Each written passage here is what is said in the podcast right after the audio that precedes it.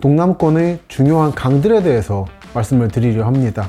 이렇게 낙동강 물길이 살아있을 때에는 지금 외관도 이 내륙에 있는 것처럼 물류의 흐름이 낙동강 상류까지 이어졌습니다. 그래서 상주가 큰 도시였고 경주, 상주 이 두 도시가 컸기 때문에 경상도라 불렀던 거죠. 이랬던 도시들이 물길이 바뀌고 물류 체계가 바뀌고 교통망이 바뀌면서 상주처럼 쇠락한 데도 있고 경주처럼 관광 도시로서 살아있지만 더 이상 산업 중심지라든지 경제 중심지는 아니게 된 경우도 있는 거죠. 1925년 조선의 홍수라는 책에 나와 있는 낙동강 여러 지역의 홍수 상황이 나와요. 그래서 하류 지역은 마치 서울의 기- 한강의 김포라든지 고향처럼 완전히 폐허가 됐습니다. 마을의 왼쪽에 물에 쓸려버렸고 목재들이 나뒹굴고 있고 삼양진 철교 부분도 이렇게 거의 물에 잠겨 있고요. 이렇게 찰랑찰랑 잠길 정도면은 낙동강이 엄청나게 불안한 겁니다. 물금 역앞은 이렇게 침수가 돼서 배 타고 다니면서 사람을 구하고 있는 양산 물금 신도시 개발할 때 연합 집안인 거를 처음에 잘 인식을 못하고 사업하다가 도중에 밝혀져 가지고 공사비가 많이 들었거든요. 근데 이런 홍수 지도를 미리 알고 있었으면은 또는 지형 지도를 미리 봤으면 뭐 그런 착오를 줄였을 겁니다. 그럼 돈도 덜 들었겠죠.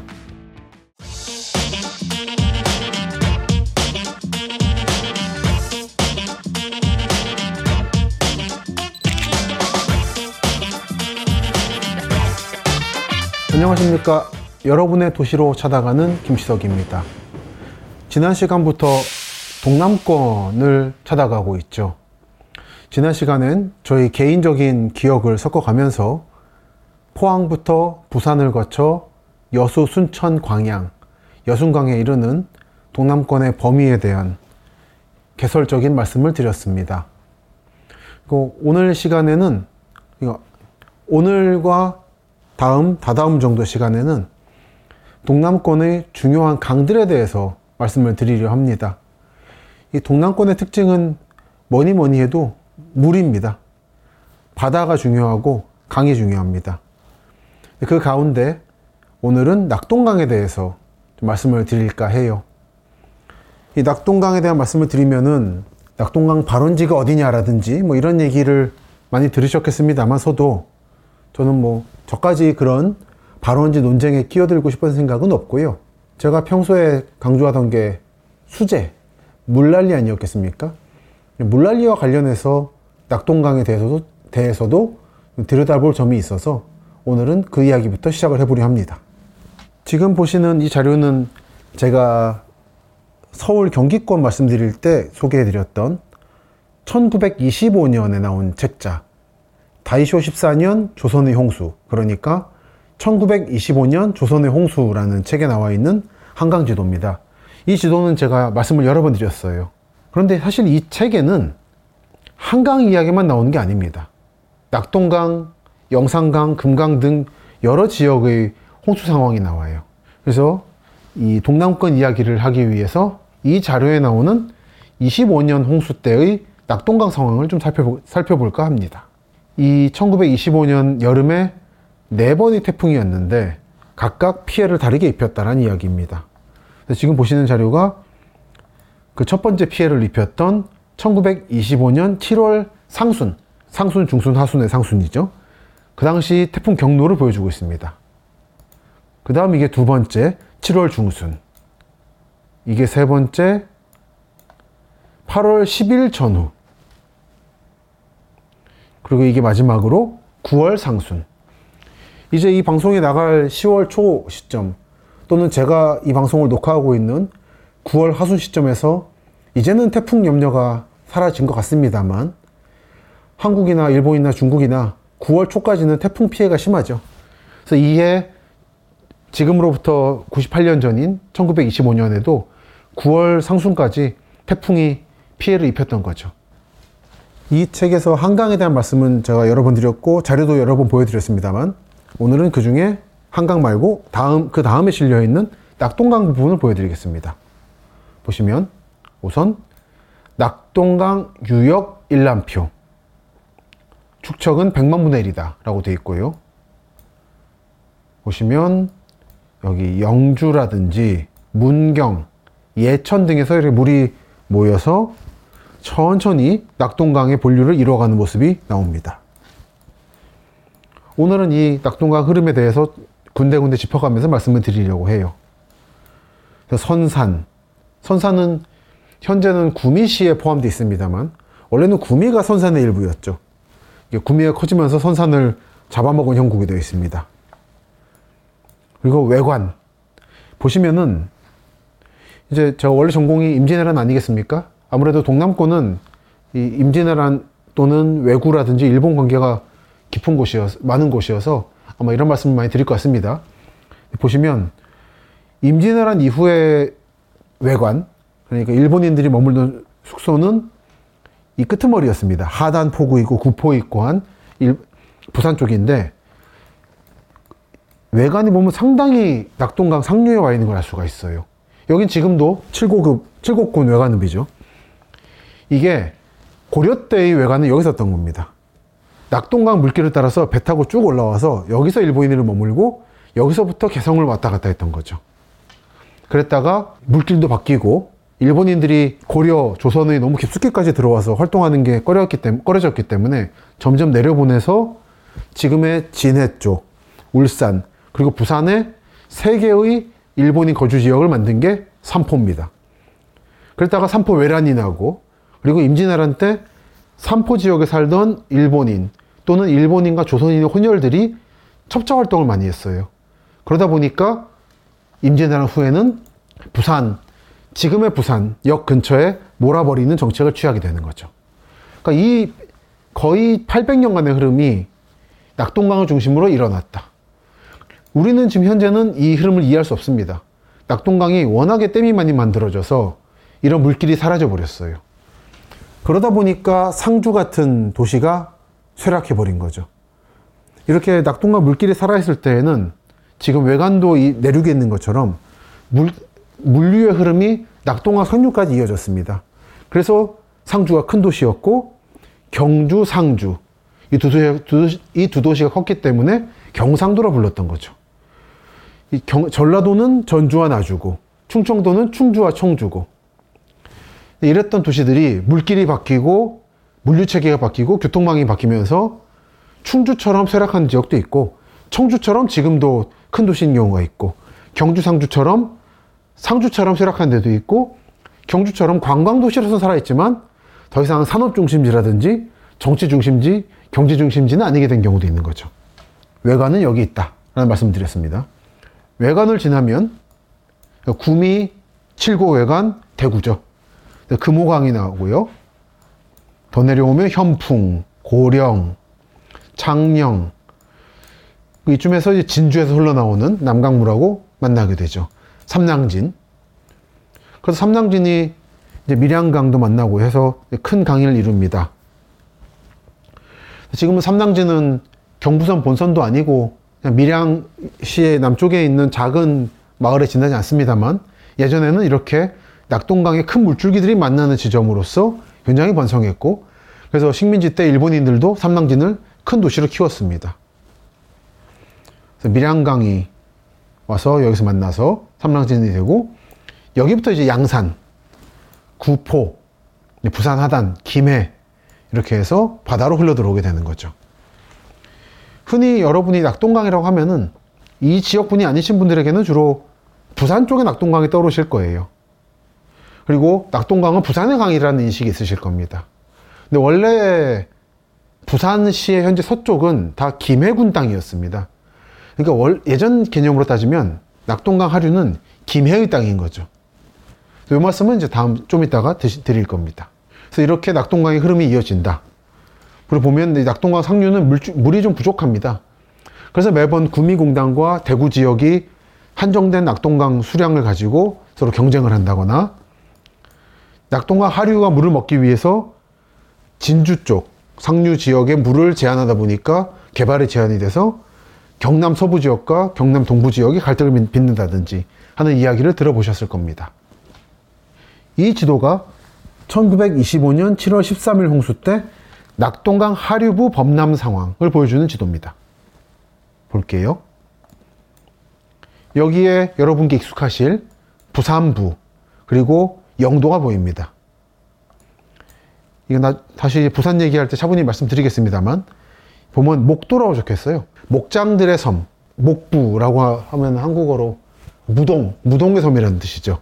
이 영도에서 양이라든지 말을 키웠다고 합니다. 목도란 말을 했다고 해요. 여기서 서쪽으로 가면 낙동강 델타가 나옵니다. 낙동강 하구원이라고도 부르죠.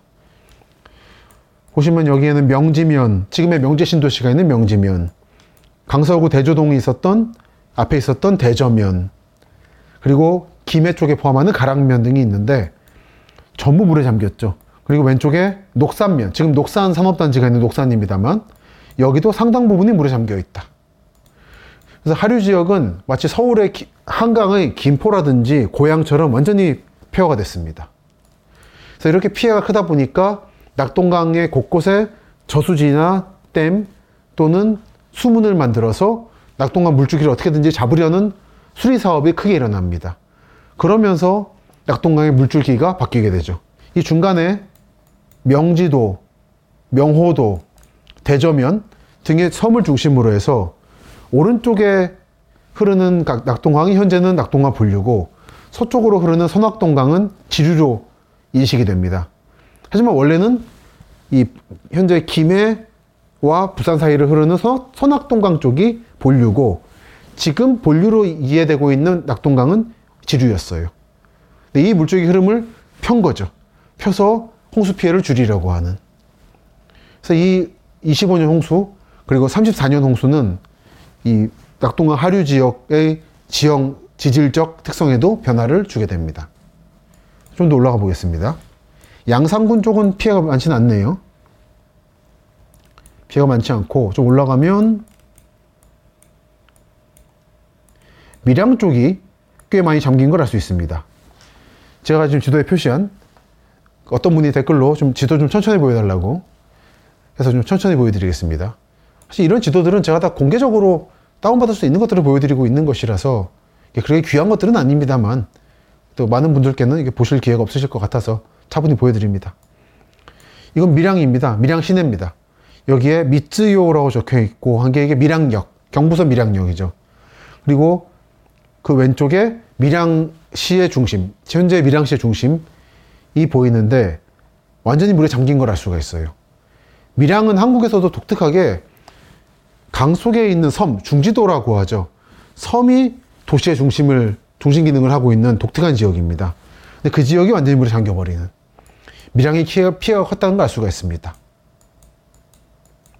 그 아래쪽에 창원, 밀양, 김해가 만나는 삼남, 삼남진, 삼랑진 쪽도 이렇게 피해가 큰 걸 알 수 있고요. 삼랑진 발음 어렵습니다. 매번 할 때마다 삼랑진이라고 또박또박 말씀드려야 되죠. 그이 아래쪽은 김해 진영 쪽, 위는 한때 동남권 신공항이 들어올 예정지였던 밀양, 상남 하남 지역이고요. 그리고 왼쪽은 현재 창원으로 들어와 있는 지역입니다. 이 지역은 지금도 가보면 평평합니다. 그러니까 공항을 만들려고 그랬겠죠. 근데 이쪽이 전부 다 폐허가 되었다. 좀 더 올라가 보겠습니다. 올라가 보면 하만도 물에 잠겼고, 의령 쪽까지 피해가 와 있고요. 이렇게 주로 밀양 쪽에 피해가 컸던 걸 알 수가 있고, 그또 하나 주목할 만한 게 여기 양산군. 지금 양산시는 예전 양산군에 비하면 규모가 많이 줄었습니다. 예전에는 현재는 부산 부산에 들어있는 기장군 지역도 일부가 양산이기도 했죠. 양산 지역에는 현재 이 지역 분들은 아시겠지만 김해와 김해 장유지구와 함께 정말 대단히 신도시인 양산 물금 신도시가 만들어져 있다는 걸 잘 아실 겁니다. 근데 여기 보시면 경, 경부선 물금역부터 위로 올라가는 지역에 이쪽에 물금 신도시가 만들어져 있는데 그쪽은 지금 유명한 얘기입니다만 연약 집안이죠. 워낙에 낙동강 물에 많이 잠기고 해서 집안이 약하기 때문에 건물을 지은 다음에 이제 목욕탕들이 물을 지하수를 퍼올리지 못하도록 규제를 받고 있습니다. 이 집안을 흔들까봐. 근데 이때 보면은 물에 잠겨 있는 걸 알 수가 있습니다. 그러니까 이런 지도를 봤으면은 이게 양산 물금 신도시 개발할 때 연합 집안인 거를 처음에 잘 인식을 못하고 사업하다가 도중에 밝혀져 가지고 공사비가 많이 들었거든요. 근데 이런 홍수 지도를 미리 알고 있었으면은 또는 지형 지도를 미리 봤으면 뭐 그런 착오를 줄였을 겁니다. 그럼 돈도 덜 들었겠죠. 제가 1925년 을충년 대홍수 때 한강 유역의 피해 상황을 보여드리면서 그때 피해를 입었던 지역이 100년간 근본적으로는 구조가 바뀌지 않았기 때문에 똑같은 피해를 입을 가능성이 있고 그 지난해 강남 서울 강남 지역 대피해로 홍수 피해로 이어졌다는 말씀을 드렸는데 이 부다, 낙동강 쪽도 마찬가지입니다. 그것은 마찬가지로 영산강도 그렇고요. 금강도 마찬가지입니다. 하지만 제가 이 지도를 보면서 느끼는 것은 한강에 비하면 피해가 적은 편이었다. 라는 겁니다. 이 지도 조금만 더 보고 가겠습니다. 이거는 그 중에 낙동강 연안, 김해, 구포, 양산, 부근, 범람 상황도입니다. 제가 지도를 약간 비스듬하게 눕혀서 낙동강 하구, 델타 쪽의 피해 상황을 보여주려고 만든 지도예요. 지금의 김해공항이 있는 지역이죠. 대저면 쪽. 대저 수리조합이라고 이 수리조합이 이 지역의 수리사업을 일으켜서 농사를 지을 수 있게 됐고 그 결과 우리가 대저동 짭짜리 토마토와 명지 대파를 먹고 있는 거죠. 근데 이쪽이 전부 다 물에 잠겨버렸다. 그 이쪽은 김해 수리조합이라고 적혀 있고 이쪽에 최근에 공사를 하고 있는 장유지구, 신문지구 등입니다. 지금 지도로 보여드리면은 요 지역입니다. 지도에서. 여기 색깔 이상하게 칠해져 있는 게 김해공항인 건 아실 거고요. 이 주, 아래쪽이 명지, 지금 공항 있는 쪽이 대저, 그리고 왼쪽에 김해시의 농업지역이 나타납니다. 이쪽은 공항 소음도 있고 해서 개발이 안 되고 있습니다만 그래도 개발할 만한 지역들을 이 경기 지역에서 하나씩 떼내서 개발하고 있는 것이 요 장유역 주변의 장유지구, 여기도 내덕지구. 요 아래쪽은 유라지구라고 또 이 동네 큰 지역이죠. 제가 최근에 답사를 하고 온 데가 여기 조그맣게 마을이 남아있는 범동포마을이라고 있는데요. 김해시 신문동이라고. 이쪽은 또 신문지구가 현재 개발 중이었고, 이런 지역들이 요 끄트머리, 이 25년 홍수 때 침수됐던 요 끄트머리 지역에서 하나하나씩 개발되고 있는 중입니다. 이쪽 분들이 많은 경우는 부산 신항이라든지 부산 쪽으로 출근을 하세요. 근데 교통수단이 좀 마땅치 않다 보니까 매번 저 가끔 답사 갈 때마다 이 버스가 막혀가지고 고생을 하는데 그래서 이 고, 고통을 해결하기 위해서 현재 부전 마산선 또는 마산 부전선이란 열차가 공사 중입니다. 이거는 부산 도시철도라든지 서울 지하철 같은 그런 도시형 통근 열차가 아니라 KTX라든지 경부선 같은 열차긴 합니다만 그래도 만들어지면 크게 도움이 될 겁니다. 근데 현재 공사가 거의 99.9% 진척된 상태에서 멈춰 있는데, 뭐 조금씩 진척되고 있습니다만, 그게 이 지역이 가지고 있는 연약 지반적인 특성 때문인 거죠. 잘 아시다시피, 부산하고 명지 대저 섬을 잇는 지역에 터널을 뚫다가 터널이 침수됐죠. 이게 여러 가지 설이 있습니다만, 결국은 이 지역이 연약 지반이기 때문이고, 이 연약 지반의 이유는 약동강 하구에 모래가 쌓이면서 생긴 모래섬이기 때문인 거죠. 이쪽은 겉보기에는 단단한 땅 같지만 사실은 굉장히 기반이 약한 곳입니다. 그래서 양산 물금 신도시든 이쪽 낙동강 하구 델타 지역이든 또는 지금 녹산 공단이라든지 다들 집안에 대해서는 충분히 대비를 해야 되는데 그 대비 상황이 제각각이다 보니까 뭐 부실공사니 연학 집안인 얘기가 나오고 있습니다. 그리고 이쪽은 무슨 공사라든지 철저히 공사, 대비를 해야 되고요. 근데 사업 자금이 무한정 나오는 것이 아니기 때문에 어떤 경우에는 고가도로를 넣는 것이 현실적일 수도 있습니다. 이 지역 볼 때마다 좀 답답한 것은 많은 경우가 이제 도시, 택지지구고 신도시니까 지하화를 해달라는 말씀들을 많이 하시는데 그럼 돈이 무한정 들어갈 수도 있어서 그런 부분들은 좀 감안을 해서 현실과 타협하실 필요도 있다 생각을 하고 있습니다. 다시 지도로 돌아가겠습니다. 그래서 이 지역은 다 물에 잠겼고요. 다음 밀양지구 이쪽 지역도 다 물에 잠겼다. 밀양 밀양강이 흐르고 있는 지역이죠. 보시면 여기에 밀양역이 있습니다만 밀양역 주변이 잠겼고 여기가 밀양 시가지인데 이쪽도 상당히 피해를 입은 것을 알 수가 있습니다. 그래서 이렇게 1925년에 한강만 피해를 입은 게 아니라 낙동강 쪽도 피해를 입었습니다.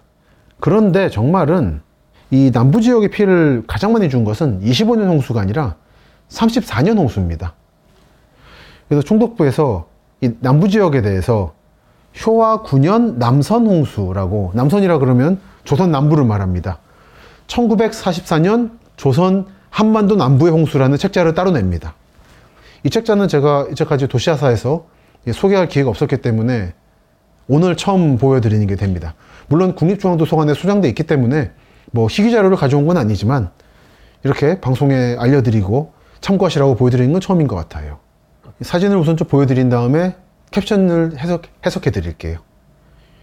보시면 마을의 왼쪽에 물에 쓸려버렸고 목재들이 나뒹굴고 있고 약간 이제 재건 사업을 하려는 목재들로 보이고 오른쪽에 일본식으로 지은 집들이 무너져 있죠. 이거는 안동역 앞의 참상이라고 되어 있습니다. 지금 안, 옮겨간 안동역 말고 예전 시내에 있었던, 있었을 때의 안동역이 이렇게 잠기, 물에 잠긴 거죠. 그 안동 시내로 물이 흐르지 않습니까? 큰 낙동강 물줄기가 이렇게 범람을 한 겁니다. 여기는 예천읍 한천의 수화. 약간 이제 시골 지역이어서 그렇긴 합니다만 다리가 뭐 어디가 잠겼는지가 구분이 안 되는 거 있습니다만 보시면 다리가 끊어져 있는 것을 확인할 수 있습니다. 여기도 안동 지역. 여기 보면 천리천 법상교가 끊어져 있다. 그리고 공사 중인 안동교가 저 멀리에 보입니다. 상주군 이안천 제방이 무너지고 철교가 무너졌다는 지도가 나오고 사진이 나오고 여기는 안동의 유명한 정자죠. 300년의 역사를 말하는 영호루의 유실. 그래서 이때 무너져서 새로 지었습니다. 그 안동역 홈도 이렇게 물이 잠겨버렸고 이때는 남, 건물이 일본의 본토에서 볼 것 같은 도쿄역 같은 데서 같은 데서 볼 것 같은 벽돌 건물, 건물이 있었던 것 같습니다. 쏟아지는 물줄기에 유린되어 버린 안동 시내. 안동읍 천동천 부근 철교의 피해. 이게 이제 안동 낙동강 상류 지역의 피해였습니다. 피해였습니다. 그 다음은 대구 달성군 보시면은 철교가 이렇게 지나고 있는데 그 전체 지역이 물에 잠겨버린 걸 알 수가 있습니다. 대구만 해도 이제 안동 중류다 보니까 물이 좀 있죠. 수량이 잠겨버렸습니다. 그래서 다행히 현재 물이 빠진 상태에서 찍은 것 같아서 철교 다리는 남아 있습니다만 마을은 완전히 물에 잠긴 것을 볼 수 있죠. 이거 1934년 7월 23일에 촬영했다. 근데 이때부터 이틀 뒤인 25일에 25일 오전 4시에 물이 더 차올라서 마을 전체가 물에 침수되었다라고 설명이 되어 있습니다. 이게 굉장히 유명한 사진이에요. 낙동강이라고 적힌 그 판넬이 거의 절반이 물에 잠겨버린 경전 남부선, 경전선 중에 삼낭진 주분 주변이 잠겨버린 겁니다. 삼낭진역 주변에 있는 낙동강역이 잠겨버린 거죠. 낙동까지 보이고 강역이 잠겨 있는 것을 볼 수 있습니다. 여기는 외관, 낙동강 철교, 유명한 지금도 유명한 다리죠. 여기도 거의 찰랑찰랑한 수준까지 물이 왔다는 걸 알 수 있죠. 경전 남부선 삼랑진 진주간, 삼랑진 철교 부분도 이렇게 거의 물에 잠겨 있고요. 지금 가보시면 아시겠지만 굉장히 높습니다. 근데 이게 잠, 이렇게 찰랑찰랑 잠길 정도면은 낙동강이 엄청나게 불안한 겁니다. 지금 낙동강 가보시면은 지금 교각이 표시가 돼 있어요. 언제 홍수 때 여기까지 물이었다는 식으로. 그걸 보시면은 낙동강이 평소에는 수량이 적은 강인데 한번 물이 넘치면 이렇게 올라오는구나라는 걸 알 수 있죠. 제가 지금 영상을 찍고 있는 때로부터 두 달쯤 전인 8월경에 낙동강 상류 지역을 답사했는데 물이 콸콸 흐르더라고요. 그래서 참 보기 좋다 생각을 하고 있었는데 같이 답사가 분들 그때 한번 출연했던 류기훈 기장과 이모 씨 얘기로는 낙동강 상류가 평소에는 이렇게 물이 없다 이렇 지 않다. 그래서 사진 찍을 때마다 이 콸콸 흐르는 물줄기가 없어서 좀 아쉬웠는데 참 오랜만에 이런 뷰가 나와서 좀 신기하다. 다만 그 대신에 피해가 너무 크다 라는 얘기를 했었죠. 여기는 이제 양산 물금에서 부산 구포 사이의 철교 교가 선로가 끊긴 상황을 보여주고 있습니다. 하류로 오니까 점점 피해가 커지는 거죠. 삼랑진 소학교 부근도 물에 잠겨버렸고 물금 양산 수리조합 지역도 사무소 주변들이 물에 잠겼고 삼랑진 철교가 이렇게까지 물이 잠겨 있는 상태. 그 얼마나 물이 잠겨 있는지 보여주려고 사람이 내려와 있죠. 물금 역 앞은 이렇게 침수가 돼서 배 타고 다니면서 사람을 구하고 있는 여기는 하동. 하동 수리조합 대안인 화명리 일대 침수 상황. 구포역 앞. 이게 동쪽에서 서쪽을 바라본 거죠. 구포대교가 보이고 구포 지역 역 앞에 구포 국수 해가지고 공장들이 많고 집도 많습니다만 그 집들이 거의 다 잠겨 있는 상태라는 걸 볼 수 있습니다. 이 구포는 현재 구포 철교가 있습니다만 그 앞에는 구포 대교가 있었고 그 앞에는 구포교가 있었습니다. 이 구포교가 1933년에 만들어졌는데 이 다음에 홍수가 난 거죠. 근데 잘 지었는지 물에 잠기지 않고 잘 살아남아 있습니다. 그 여기도 성산에서 바라본 구포리의 전경 다 물에 잠겼고 낙동교 위에서 구포 측 제방이 침수된 상황을 보라보았다라고 적혀 있습니다. 낙동강 낙동교 아래를 회오리 치고 있는 탕류 구포역 앞에 제방이 무너진 상황 지금 구포역 가, 가보신 분들이나 구포 사시는 분들이면 이 지역이 어딘지 아시겠습니다만 꽤 이게 그래도 넓거든요. 이 안이 물에 잠겨 버려가지고 흔적도 없는 것 모습이 참 얼마나 피해가 컸나를 알 수가 있습니다. 구포 읍내 구포가 피해가 심해가지고 이렇게 사진이 많이 나왔고요. 이거는 낙동강 델타 지역의 북부인 김 해공항에 있는 대저면의 침수 상황. 이쪽은 농사 지으려고 모래사장을 얼기설기 묶어가지고 농토를 만들다 보니까 기본 저지대입니다. 그래서 조금만 물이 넘치면은 물, 비가 크게 오면 이렇게 많은 피해를 입었, 입죠. 그리고 하단, 부산 하단 양수표 부근의 침수. 대저면 제방 위에서 바라본 전망.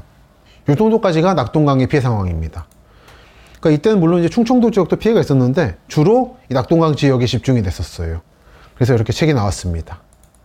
이 책에 실려 있는 지도를 보면 1934년 하천별 수, 수해액, 물피해액 일람표라고 해서 보면 주로 낙동강 쪽에 피해액이 집중되어 있는 걸 보실 수가 있을 겁니다. 영산강이라든지 동진강, 만경강 등에도 피해가 있었지만 상대적으로는 피해 적었고요.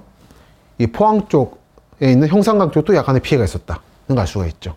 그래서 제가 동, 도시아사에서 중부권 말씀을 드릴 때, 또 중부권이나 대서울권 말씀을 드릴 때에는 25년 홍수 말씀을 많이 드렸는데, 앞으로 동남권 말씀을 드리면서는 34년 홍수 말씀을 많이 드리게 될 거예요. 이 지역은 피해가 두 개였습니다. 다시 정리하면, 하나는 34년 홍수, 그또 하나는 1959년 사라오 태풍입니다. 이쪽 지역분을 말씀드리면 사라오 태풍이란 말이 끝없이 나와요. 예를 들어서 여러분들이 많이 가실 만한 곳 중에 영도에 이송도 마을이라고 있습니다. 저 송도 바닷가 반대편에 절벽에 피난민들이 살면서 집을 만들어서 두 번째 송도다라고 해서 이송도 마을이라고도 하고 요즘 약간 핫해지면서 흰여울 문화마을이라고도 부르는 곳이죠. 왜 흰여울이라 부르냐면 이게 마을 위에서 절벽 아래를 내려다본 풍경입니다. 사실상, 사실상 사람이 살 수 없는 곳에다가 겨우겨우 토대를 만들고 저 아래까지 가져, 내려가서 돌 하나 가지고 올라와서 쌓고 해가지고 마을을 만든 거예요. 그러다 보니까 비만 내리면 이 집 사이의 골목으로 물줄기가 쏟아졌답니다. 폭포수처럼. 그게 흰 여울을 만들고 있다 그래서 마을 이름을 흰 여울 문화마을이라고 불렀어요. 보면 지금도 굉장히 강한 토대들이 만들어져 있습니다. 근데 이렇게 토대를 만든 계기가 사라오 태풍 때였다고 해요. 이게 축대 아래에서 위를 바라본 풍경인데 굉장히 높습니다. 그 당시 바다까지, 바닷가까지 내려가 가지고 하나하나 돌을 주워서 쌓은 집이 딱 한 채가 남아 있는 게 지금 사진 속의 이 집입니다. 왼쪽 집주인한테 허락을 받고 제가 다른 방송 찍을 때 한번 허가 받고 이렇게 찍었다 보니까 집주인도 나와 계시고 당시 방송국 감독님들도 나와 계신데 이렇게 보면은 흙, 흙과 집을 돌을 섞어가지고 만든 집이에요. 근데 이 동네가 원래 이런 동네인데 핫플레이스처럼 돼버려가지고 집값이 올라버리는 바람에 원주민 분들이 많이 쫓겨나신 거에 대해서 이 지역 영도구 분들은 좀 많이 씁쓸해 하시더라고요. 저도 그때 방송에서 그냥 핫플레이스만, 핫플레이스로만 볼 게 아니라 이렇게 피난민촌으로서 이 정도 마을이 있어서 그런 것도 좀 잊지 마시라라고 말씀을 드렸던 기억이 납니다. 그래서 그분들이 이제 집을 짓는다고 고생했고, 그리고 또 하나가 이거. 나는 요 밑에 축대 세우기 전까지 맨날 태풍에 집 무너지는 꿈 꿨다 아이가. 축대들이 아까 보셨지만 원래 이 경사진 언덕에 집과 축사들이 있었는데 59년 태풍 사라오가 마을을 휩쓸었고 그 뒤로 폐허가 돼 있다가 거의 30년 뒤에 방제 보강 사업 이제 사방 공사를 해서 그나마 이렇게 사람이 살 수, 살수 있는 집이 되었다. 부산에 어디가 절벽 위에 집을 안 지었겠습니까만 서도 여기 특히 심합니다. 그래서 여러분들이 여기 가시게 되면 지도로 보여드리면 이 말씀을 드리는 게 가볼 만한 곳이라서 그렇습니다. 관광지로서도 보시면 여기 영도 섬이 있죠. 그 위가 부산역과 부산항이고 왼쪽에 송도 해수욕장이 있습니다. 유명한 해수욕장이죠. 이 송도 해수욕장을 마주보고 있다 그래서 오른쪽에 이송도 마을이 있습니다. 보면 이 복례산, 이런 영도의 진산 같은 복례산이 있고 그 절벽에 집들이 이렇게 아, 다닥다닥 붙어 있는 모습이 보이실 거예요. 그리고 아래쪽에 파도가 치고 있는 모습이 보이죠. 여기에 흰여울 문화마을이라고 표시가 되어 있고 요 바닷가 길을 걸으시다 보면은 해녀들을 많이 보실 겁니다. 제주도 해녀들이 이 영도에 진출을 했어요. 그래서 지금도 영도구는 부산에서 제주 출신 분들이 제일 비율이 높은 곳이고 제주은행 지점이라든지 제주도민에도 있습니다. 그리고 요 바닷가에 가시면 제주 해녀분들이 전복 같은 걸 따가지고 회를 쳐주세요. 그때 방송 때 1월 초에 그 추운 날에 그 영상 찍겠다고 회 찍어 먹으면서 덜덜 떨었던 기억이 나는데 그때 올려보면 끝없이 뻗어 있는 축대가 보여서 정말 쉽지 않았겠다 생각이 드는 거죠. 그래서 가시게 되면 회도 드시면서 또는 이 위에 집들 몇 개를 개조해서 카페로 만들었습니다. 내려다 보시면서 그냥 예쁜 게 아니라 정말 피난민들이 정말 죽을 각오로 만든 마을이다라는 걸 한 번쯤은 기억해 주시면 좋겠어요. 그래서 이렇게 말씀을 드렸습니다. 그리고 이게 산책로에서 위를 바라본 모습입니다. 보면 수로들을 많이 만들어 놨습니다. 집들이 피해를 입지 않도록. 이게 물이 조금만 내리, 비가 조금만 내리면 물주기가 여울을 이루면서 흐르고 있는 거죠. 요 분이 해녀시고요. 요 복장들이 해녀복입니다. 남항 어촌계 해녀 탈의실이라고 되어 있죠. 재밌었던 거는 이거를 제주시에서 보냈더라고요. 제주시가 제주도에 있는 해녀뿐 아니라 울산이라든지 울릉도라든지 부산이라든지 진출해 나가 있는 본도 출신의 해녀분들에 대해서도 이렇게 후원한다는 것을 확인했었습니다. 참 재밌었고 세계, 유산이니까요 이분들은 그리고 이분들은 이런 식으로 자판을 깔고 계세요 바다에다가 여기 그때 같이 출연했던 김영만 씨 얼굴도 살짝 보이는데 엄청 추웠습니다 참고로 해녀분들 이 추운 바다에서 이렇게 들어가셔가지고 따오시더라고요 그 옆에 보면 곧바로 고추장도 같이 있어가지고 초장도 맛있게, 맛있게 먹었던 기억이 납니다. 참 풍경이 예쁘죠? 근데 이 풍경이 그냥 만들어진 게 아니라 1945년, 50년에 돌을 하나하나 주워와서 집 만들었고 59년 사라오 태풍 이후에 제방 공사를 해서 이렇게 모양이 막 갖춰졌다. 마지막으로 이런, 이런 느낌으로. 해녀를 포함해서 제주도 분들은 여성분들이 억척스럽게 일을 하시고 남성분들은 이제 그 밖에 일을 도와드리는 역할을 많이 하시는 것 같은데 여기서도 해녀이신 사모님께서 작업을 많이 하시고 남편분이 옆에서 이렇게 이런저런 거 도와주고 그러시더라고요. 술도 갖다 주시고. 그래서 추운 날에 전복 소라에다가 소주 한잔 했습니다. 이 영상이 나갈 때쯤이면 10월 초라서 딱 좋을 겁니다. 영도 가셔가지고 요즘에 영도 조선소 있는 쪽에 카페들이 좀 들어오셨겠어요. 바다 풍경을 보면서 커피 마시는 그것도 한번 보시고 영도 전차 종점 이런 것도 있으니까 한번 구경하시고 그 영도 전차 종점 옆에 제주 도민들이 많이 계세요. 거기서부터 이 휘녀울 문화마을까지 멀지 않습니다. 같이 움직이셔가지고 회한 접시 드셔도 괜찮을 것 같습니다. 그리고 그 옆에 유명한 부산하면 어묵, 어묵하면 삼진 어묵, 삼진 어묵 문화관이 그 있어요. 그렇게 해서 영도 하루 코스가 될 겁니다. 그래서 오늘 낙동강 이야기 첫 번째는 이렇게 맛있는 회 얘기로 끝낼까 합니다. 지난번 인천 특집 때 맛집 얘기가 나왔는데 반응이 좋아서 앞으로 좀 음식 얘기를 좀 더 해볼까 생각하고 있습니다. 그때 같이 출연해줬던 두 분도 가끔 등장할 생각입니다. 너무 이렇게 낯설하지 마시고 잘 반겨주시기 바랍니다. 그럼 다음 시간에 뵙겠습니다.